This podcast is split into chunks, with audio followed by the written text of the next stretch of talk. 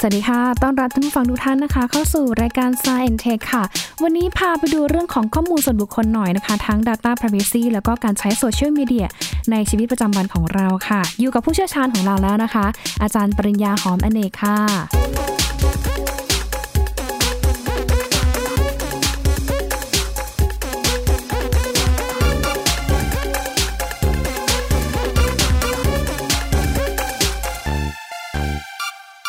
ตอนนี้ถ้าพูดถึงเรื่องของ Data Privacy หรือว่าเรื่องของโซเชียลมีเดียเขาบอกว่ามันไม่มีความเป็นส่วนตัวนะคะ ถ้าว่าถ้าสมมติว่าเราเนี่ยโพสต์อะไรลงไปแล้วมีคนเห็นหรือว่ามีคนอ่านไปแล้วค่ะอาจารย์ ใช่ครับ เพราะว่ามันเดี๋ยวนี้มันโลกมันเร็วฮะสาม G สี่ G มาสมาร์ทโฟนมันก็มีทุกคนนะฮะในการที่จะถ่ายรูปโพสต์คันนี้พิมพ์มาลงไปเนี่ยมันการสายฟ้าฟาดเป็นวินาทีนัดเดียวคนก็ ใส่ข้อมูลลงไปละ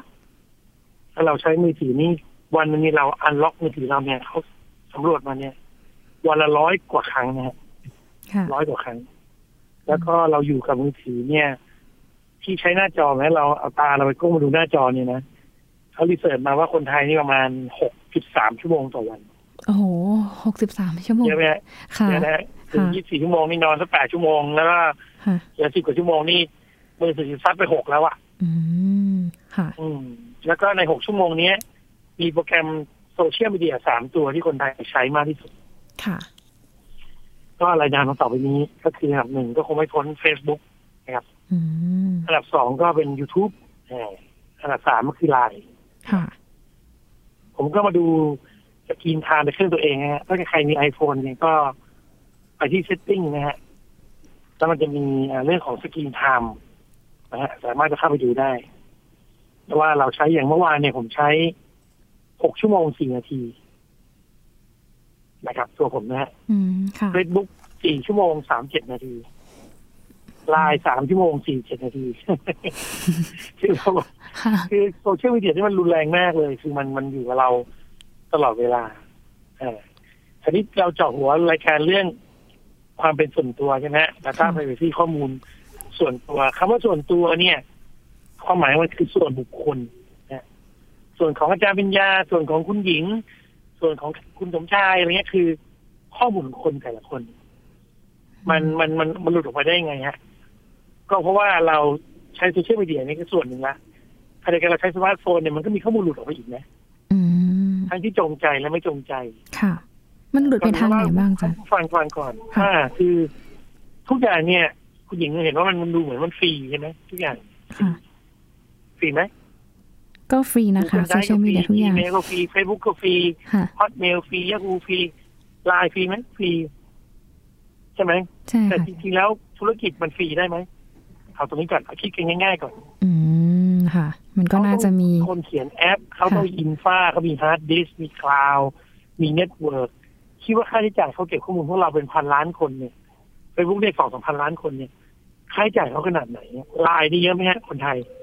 ใช่เยอะนะคะ ไม่ต่ำไม่ต่ำกว่าสี่สิบล้านคนถูกไหมค่ะถ้าส่งรูปกันนี่วันยักวันยังกันนะส่งรูปกันเนี่ยถึงแม้ว่าเราจะแชทส่วนตัวระหว่างตัวเรากับคนค่ะ คือสังเกตการใช้เนี่ยคุณหญิงดูดิว่า อัพรูปกันส่งรูปกันเนี่ยคือมันแบบไม่มี limit เลยนะใช่ไหมค่ะ คือส่งกันแบบไม่มี limit อะคือ เยอะอะคนนึงไม่รู้กี่ gig กี่อย่าเรียก gig ดีกว่ามันน้อยเกินไปละ เขาเรียกว่าเป็น terabyte exabyte เลยดีกว่า เพราะฉะนั้นธุรกิจเหล่านี้ที่เป็นแพลตฟอร์มโซเชียลเนี่ยเขาย่อมต้องมีพนักงานมีค่าใช้จ่ายมีอะไรนะครับเพราะฉะนั้นทุกอย่าง seem to be free ดูเหมือนจะฟรีแต่จริงๆแล้วไม่ฟรีนะแล้วเราจ่ายด้วยอะไรฮะอยู่น้องทายเราจ่ายด้วยอะไรความเป็นส่วนตัวของเรา แน่นอนเลยใช่อันนี้ผู้ฟังต้องทราบนี่ก่อนว่าแต่บอกเอ้าแล้วมันหลุดไปได้ไงอะฉันก็ไม่ได้ให้อะไรใครนี่ ถ้าแต่เราโหลดโปรแกรมเข้ามาเขาบอกให้เรายอมรับอะไรเนี่ยเราก็ยอมรับไปแล้ว ว่าข้อมูลบางส่วนของเราเขาจำเป็นจะต้องนำไปใช้ครับผมนะครับชื่อนามสกุลอีเมล เบอร์โทรศัพท์ อันนี้ก็คอมมอนใช่ไหมทั่วไปแต่บางอย่างเราอาจจะรู้สึกสแกรี่นิดนึงกลัวนิดนึงคือตำแหน่งที่อยู่ของเราค่ะ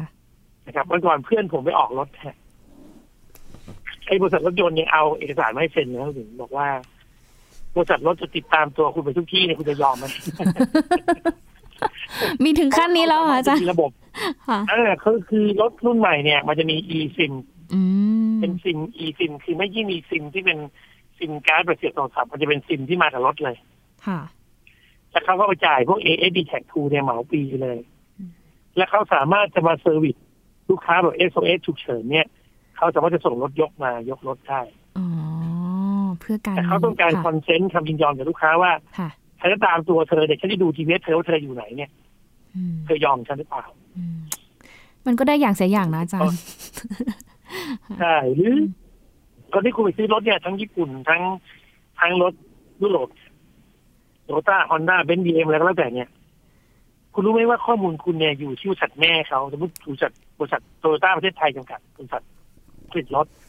ขณะเดียวกันข้อมูลคุณก็ต้องอยู่ที่ dealer ด้วยถูกไหมค่ะอ่าสมมติโตโยต้าบัสโตโยต้าเค้งหงทองอะไรก็แล้วแต่ คือจะต้องมีข้อมูลที่ dealer ถูกไหมลองดูภาพดูค่ะแล้วข้อมูลเนี่ยมันคนละชุดกันนะ ข้อมูลของ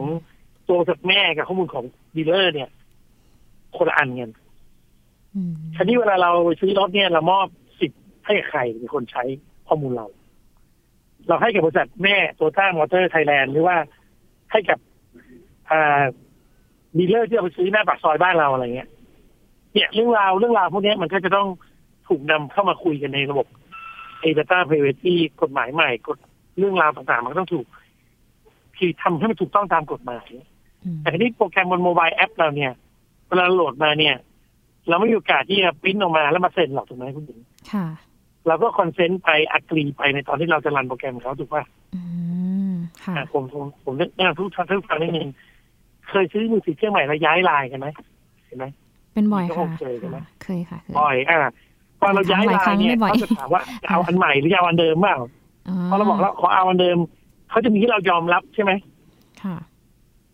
อะเคยอ่านกันหรือเปล่า อืม กดแบบโอเคไปหมดเลยเขาจะขอเออก็เนียดเนียดโอเคโอเคกันไปหมดละค่ะเราก็ต้องเข้าใจว่าเราจะสมัครบริการอะไรก็แล้วแต่เนี่ยเขาจะขอข้อมูลเราอะผมยกตัวอย่างเลย อันเนี้ยตัวผมเลย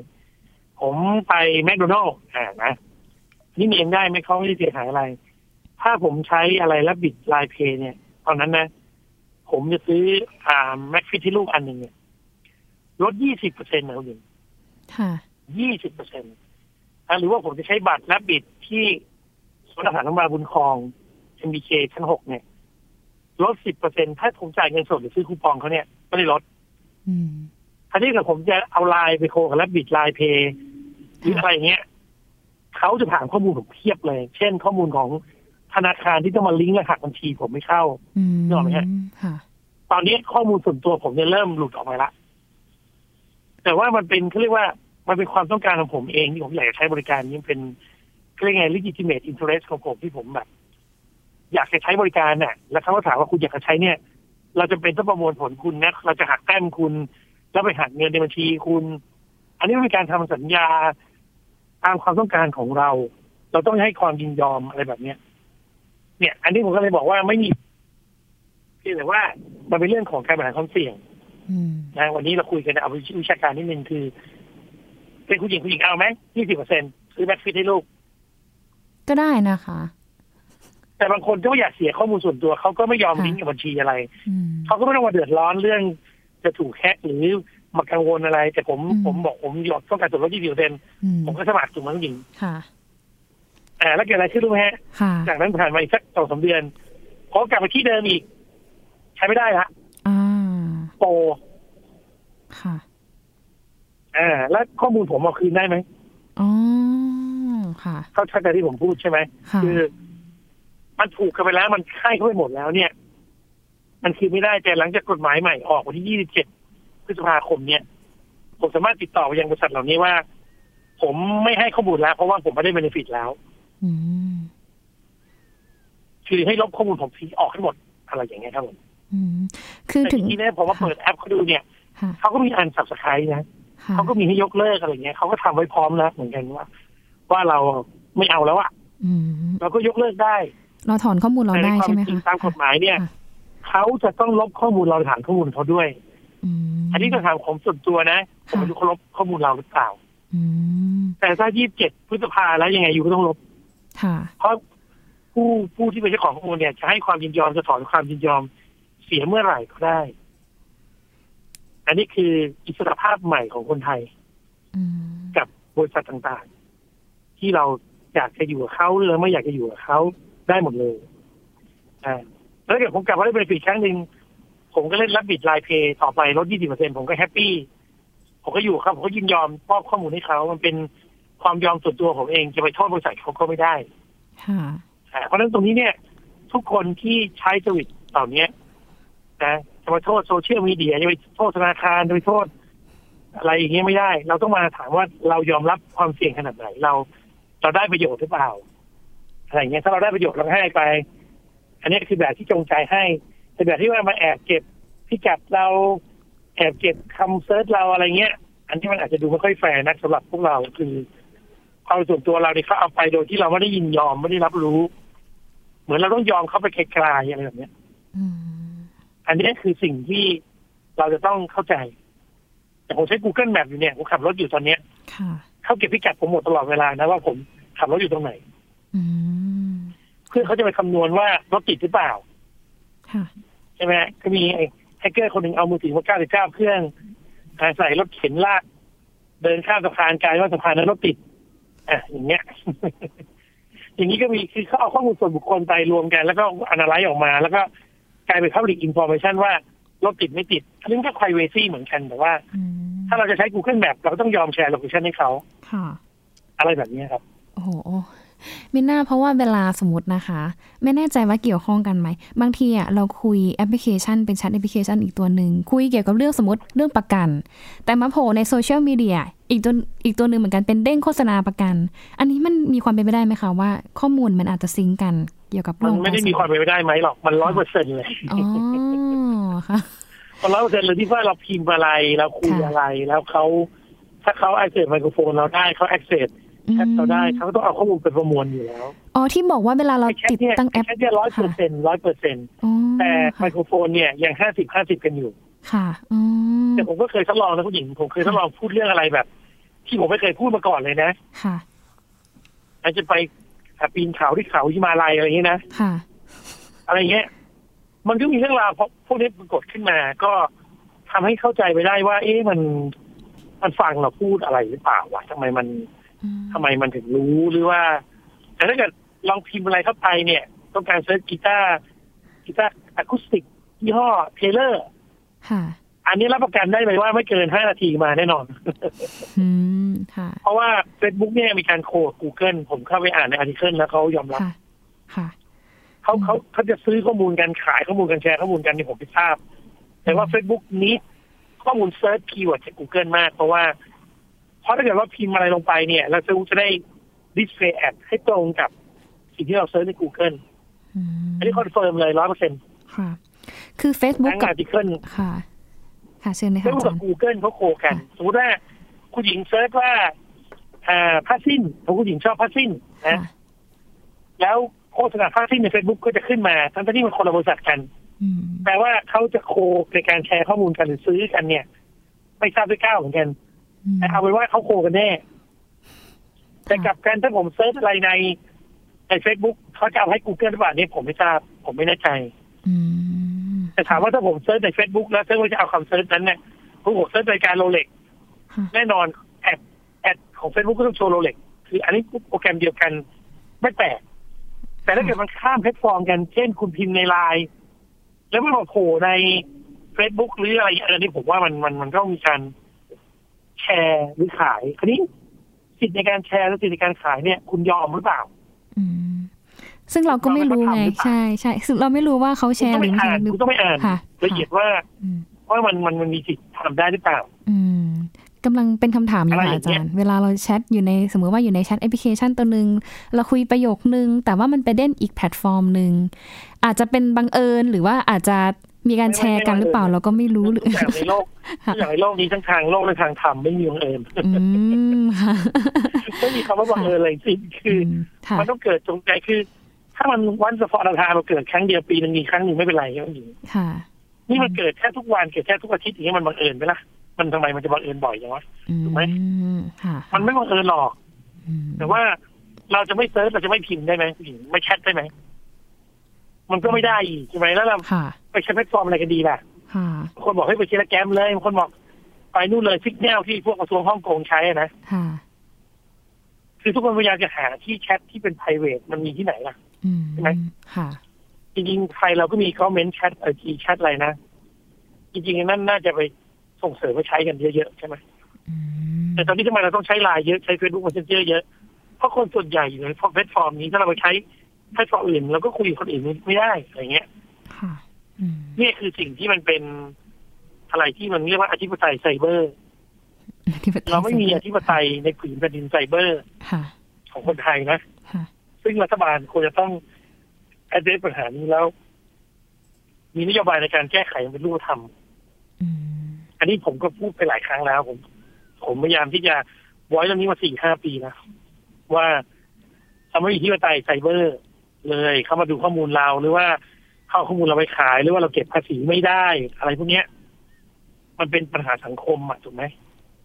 ที่เราต้องการจะแอดเวสตรงนี้แล้วก็ต้องการแก้ไขปัญหาตรงนี้ อันนี้ก็ฝากไปด้วย อาจจะไกลตัวสำหรับท่านผู้ฟังนะแต่ว่าถ้าเกิดวันนี้มีคนฟังรายการเราเป็นผู้หลักผู้ใหญ่ในบ้านในเมืองนี้อาจจะได้ประโยชน์จากนี้ อืมค่ะ ก็เป็นเรื่องราวน่าคิดเหมือนกันนะคะ คือบางอย่างเราก็อยากได้นะคะโซเชียลมีเดียเราก็อยากเล่นจำเป็นต้องใช้ แต่ขณะเดียวกันเองก็ต้องยอมแลกหรือว่า sacrifice ความเป็นส่วนตัวของเราด้วยนะคะ เดี๋ยวยังไม่หมดเพียงแค่นี้เดี๋ยวเทปหน้ามาคุยกับอาจารย์ปริญญาต่อนะคะกำลังสนุกทีเดียวนะคะ แต่ว่าช่วงนี้ขออนุญาตเบรกไว้ก่อนนะคะ เดี๋ยวเจอกันอีกครั้งหนึ่งในช่วงหน้าค่ะ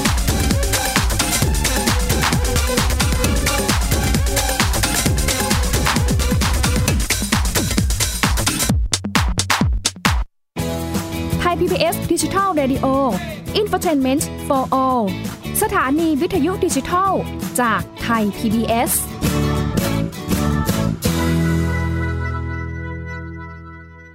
มากกว่าด้วยเวลาข่าวที่มากขึ้น จะพัดพาเอาฝุ่นออกไปได้ครับ มากกว่า ให้คุณทันในทุกสถานการณ์ ตามที่กฎหมายดังกล่าวกำหนดเอาไว้ มากกว่ากับเนื้อหาเที่ยงตรงรอบด้านนำมาใช้ในคดีเมาแล้วขับ มากกว่าในทุกทางออกของสังคม ป้องกันไม่ให้ปัญหาเกิดขึ้น มากกว่ากับข่าวรอบวันในทุกมิติ เครนก่อสร้างเกิดอุบัติเหตุขึ้น มากกว่าด้วยการวิเคราะห์ที่ตรงจุด ความพยายามของภาครัฐที่จะแก้ปัญหา และมากกว่ากับทีมข่าวมืออาชีพ ข่าวไทย PBS ให้คุณได้มากกว่า โรงเรียนเลิกแล้ว กลับบ้านพร้อมกับรายการ Kids Hours โดยวัญญาชยโย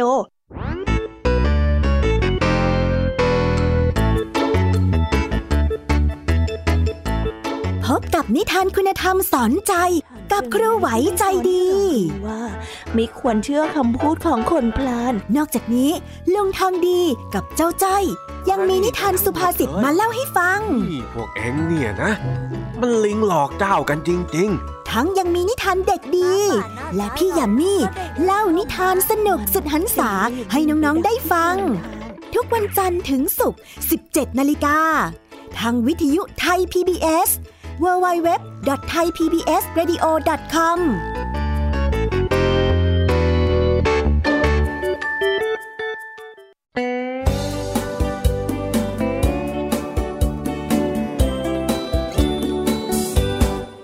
บอกเล่าข่าวสารที่เป็นประโยชน์ เกษตรกร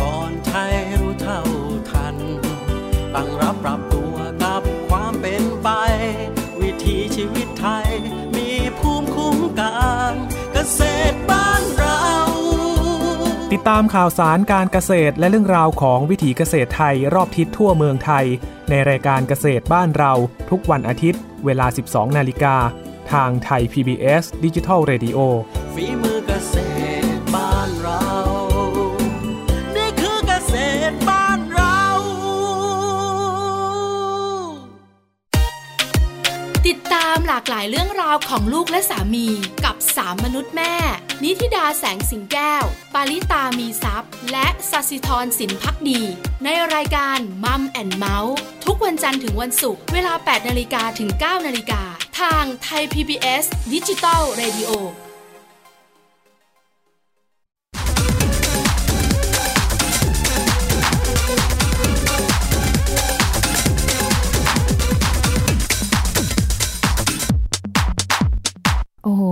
เบรกแรกถึงพริกถึงขิงมากเลยค่ะ เกี่ยวกับเรื่องของ คำว่าส่วนตัวหรือว่าข้อมูลส่วนบุคคลนะคะ เมื่อไปอยู่ในที่สาธารณะ หรือบางครั้งอาจจะบอกว่าสาธารณะในที่ส่วนตัว เอ๊ะยังไงกันแน่นะคะ แต่ถึงขณะเดียวกันค่ะเขาบอกว่าโลกดิจิทัลตอนนี้คือมันเปลี่ยนวิถีชีวิตของเราเป็นแล้วจริง ๆนะคะ เพราะว่าอย่างที่อาจารย์บอกไปในช่วงแรกคือ จากเดิมที่มีการเซ็น consent form อาจจะเป็น paper หรือว่าเป็นกระดาษนะคะ เป็นเอกสารให้เซ็นมายินยอมในการขอข้อมูลลูกค้า แต่ว่าณตอนนี้ถ้าสังเกตดีๆ เวลาที่เรานะคะ โหลดแอปอะไรขึ้นมาใหม่ เปลี่ยนโทรศัพท์มือถือ หรือว่าเข้าไปสมัครอะไรบางอย่างผ่านทางเว็บไซต์เนี่ยนะคะเขาก็มักจะขึ้นนะคะข้อความ ให้ขอความยินยอมของเราก่อนนะ ไม่ว่าจะเป็นการขอข้อมูลส่วนบุคคลพื้นฐานง่ายๆเลยก็คือ ชื่อนะคะอีเมล address นะคะ หรือบางครั้งเองก็จะต้องขอเบอร์โทรศัพท์มือถือด้วยค่ะ ก็เป็น consent form ในรูปแบบของดิจิทัลนะคะเป็นยินยอมที่เป็นรูปแบบดิจิทัล บางครั้งเองถ้าเรามีการโหลดแอปใหม่ๆ ขึ้นมาเนี่ยแอปก็จะขอถามแล้วก่อนเลยว่ายินยอมให้เรา ให้เขาเนี่ยนะคะสามารถที่จะเข้าไปในอัลบั้มรูปของเราหรือไม่ ยินยอมให้เขาสามารถที่จะหาตำแหน่งของคุณหรือไม่ หรือยินยอมที่จะให้เรา นู่นนี่นั่นหรือไม่นะก็เป็นอีกหลาย ๆ อย่างที่เราเนี่ยบางทีจำเป็นก็ต้องอ่านก่อนที่จะคลิกตกลงหรือว่าคลิกยินยอมด้วยแล้วกันนะคะ เพราะว่าดิจิทัลในโลกของเราตอนนี้คือเปลี่ยนไปมากนะคะ จากเดิมที่ผู้บริโภคเองเนี่ยก็จะมีความเป็นส่วนตัวกันซะเยอะนะคะ แล้วก็มีสิทธิส่วนตัวกันมาก ๆ ค่ะ แต่ว่าอย่างที่เขาบอกค่ะว่ามันเป็นเรื่องของสิทธิที่ตอนนี้ค่อนข้างที่จะ ถูกแทรกเข้ามาถูกดิสทับเข้ามา แล้วก็บางอย่างเนี่ยนะคะ ก็ถูกเข้ามาวุ่นวายแล้วนะคะ อย่างเช่น พวกโซเชียลมีเดียต่างๆ ที่เราใช้กันในชีวิตประจำวันเนี่ยเราก็ต้องมีความแลกความเป็นส่วนตัวกับความสาธารณะด้วยนะคะเขาบอกว่าไม่มีคำว่าสาธารณะใน Facebook ไม่มีคำว่าสาธารณะในโซเชียลมีเดียนะคะ ถ้าสมมติว่าเราเนะ่ยได้มีการโพสต์ไปแล้วนะคะ ข้อความเหล่านั้นมันก็จะถูกมองเห็นจากบุคคลอื่น นะคะ เพราะฉะนั้นเองนะคะ แน่นอนค่ะว่า ข้อมูลบางอย่างเองถ้าเราไม่มีความจำเป็นเขาแนะนำว่าอย่าไปโพสเลยนะคะ ตั้งสติก่อนสติด้วยแล้วกัน เพราะเขาบอกว่า อย่างเช่นพวกความรู้สึกส่วนตัวเนี่ยนะคะ ถ้าเราไม่โพสเนี่ยมันก็ไม่เกิดขึ้นนะคะ หรือแม้แต่ ง่ายๆเลยค่ะ เรื่องของตั๋วเครื่องบินนะคะ ที่มันมีบาร์โค้ดมี QR code ต่างๆ เขาก็บอกมันก็เป็นข้อมูลของผู้โดยสารที่บางทีเราไม่จำเป็นจะต้องไปโพสต์ในโซเชียลมีเดียหรือถ้าเราจะโพสต์จริงก็คือพยายามปิดส่วนตรงนั้นไม่ให้มองเห็นนะคะ การเช็คอิน location บ่อยๆเนี่ยบางครั้งถ้าถูกสอดแนมนะคะ จากผู้ที่ไม่หวังดีเนี่ยมันก็จะเป็นผลเสียต่อเราด้วยนะคะ ซึ่งอินเทอร์เน็ตแล้วก็โลกโซเชียลมีเดียเนี่ยมีจุดเปลี่ยนของความเป็นส่วนตัว แล้วก็ความเป็นสาธารณะที่เห็นได้ชัดเจนที่สุดเลยค่ะ เพราะฉะนั้นเนี่ยการเลือกใช้ชีวิตนะคะที่ไปแชร์ ความเป็นส่วนตัวนะคะ หรือว่าไปแลกเปลี่ยนความรู้สึกนึกคิดกับคนในครอบครัวหรือว่ากลุ่มเพื่อนสนิท ทุกวันนี้นะคะ แล้วก็ส่วนใหญ่แล้วเนี่ยจะมีการคุยกันผ่านทางโซเชียลมีเดียผ่านทางแชทแอปพลิเคชันต่างๆนะคะ แต่ณวันนี้เองนะคะมันเปลี่ยนไปแล้วนะคะ อย่างที่บอกไปว่าเวลาที่เราพูดอะไรลงไปในสมาร์ทโฟนโทรศัพท์มือถือ มันก็จะได้รับการแชร์ไปสู่โลกสาธารณะด้วย หรือบางครั้งเนี่ยข้อมูลที่เราเสิร์ชหรือว่าข้อมูลที่เราพูดออกไปเนี่ยอาจจะถูกเก็บเป็นข้อมูลสำหรับผู้ให้บริการด้วยนะคะ ก็ อาจจะถือว่าเป็นการก้าวเข้าไปอีกขั้นหนึ่งนะคะสำหรับการพูดคุยกันในยุคปัจจุบันนี้ที่ต้องระมัดระวังกันมากขึ้นค่ะ โดยเฉพาะในเรื่องของความเป็นส่วนตัว